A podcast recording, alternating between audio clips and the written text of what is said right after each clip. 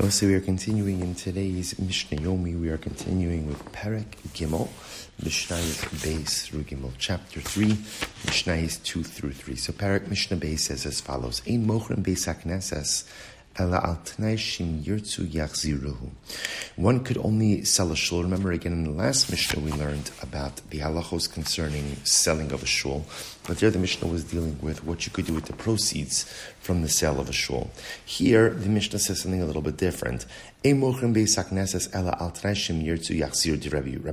is an interesting halacha. Rabbi Meir says that in general, when you sell a shul, a shul could only be sold with a tenai, with a condition that if at any point in time the seller wants to repurchase it, that halacha lamaisa he has that ability.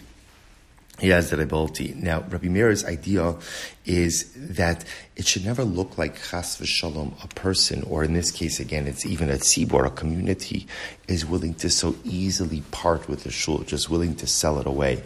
This way, if you sell it with the condition that at any point in time you can resell it, or excuse me, repurchase it, it indicates that the sale is taking place because of some type of duress, some type of extenuating circumstances, and not because chas v'shalom of a lack of regard or lack of covet for the shul itself. The Chum, the Chum say, Mochrin osa mimkar olam. The Chachamim, on the other hand, say that halacha lamaisa, when you sell a shul, you could sell it forever. In other words, the Chachamim do not require any type of tenai over here. They do not require any type of condition. The only thing they add in over here is that when selling a shul, one cannot sell a shul to be used for the following four things: lemerchatz, to be turned into a bathhouse; borsiki, a tannery; tvila, a mikvah, lebeis a bathroom.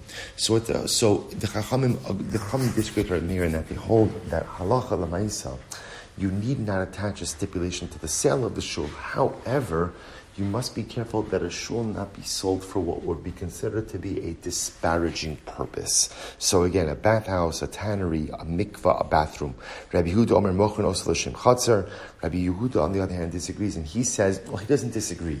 But what he says is as follows. He says, in general, you could sell a shul what he calls l'shem chatzar. Now, l'shem chatzar just means that you sell it stam. It literally means you sell it for use as a courtyard.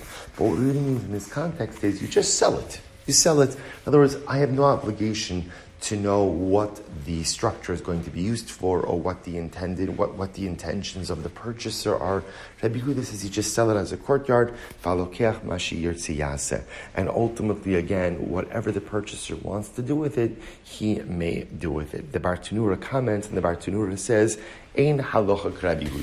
We do not pass like Rabbi Huda, and therefore, again, when selling a shul, one would have to attach these stipulations that the shul not be repurposed for any type of disparaging use.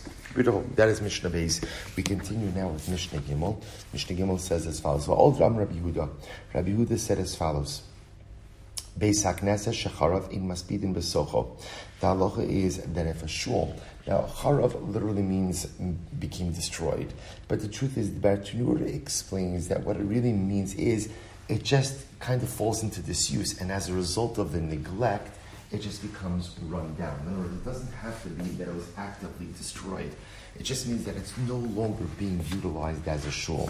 Rabbi Huda says, even so, in maspidin besocho, halacha lemaisa, we cannot eulogize regular people inside of it. So the halacha is that we do not use a shul as a place for eulogies except for a Talmud Chacham. So you might have thought that when the shul falls into disrepair, as a result of not being used, that you could use it kind of as a funeral hall. Rabbi Huda says you can't. You can't. It still retains its sanctity even though it's not being used. Similarly, again, you cannot go ahead and twist ropes. So again, this is if you want to make ropes, you take individual threads, you twist them together. So the idea over here is you can't make ropes in there.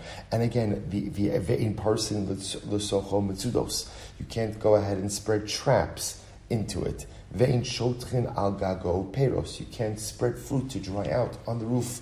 Ve'in osin oso kapindaria. And you cannot make it into a shortcut. So the idea over here is that even though you have a shul, that has fallen into fundamental disuse, and again, may even be in an active state of disrepair, halacha lemaisa, it still has the sanctity of a shul. Therefore, you can't eulogize inside of it, you can't make ropes, you can't spread out nets, you can't spread out fruit to dry inside of it, and you can't utilize it as a shortcut. Why is that? Shneemar v'hashimosi es mikdeshechem.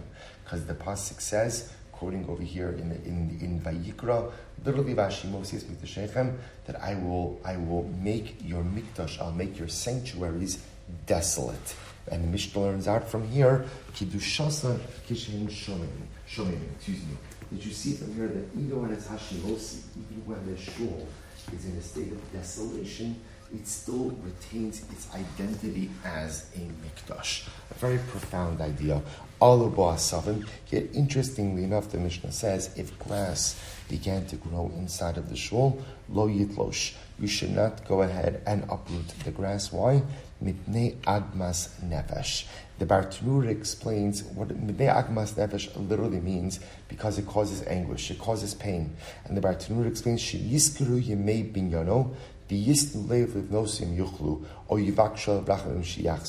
it's actually very interesting. So the idea is, the idea is, says the Bartanura, that that the growing of the grass in the shul is a source of incredible pain. We want the people, we want the community to feel that pain, because hopefully that pain will motivate them to do something to restore the shul, whether it's buy it back, whether it's raise the funds for restoration, whether it's ask someone else for help. So allowing the grass to grow creates a sense of agmas nefesh, and that agmas nefesh hopefully is what fuels or what pushes the community members to take action.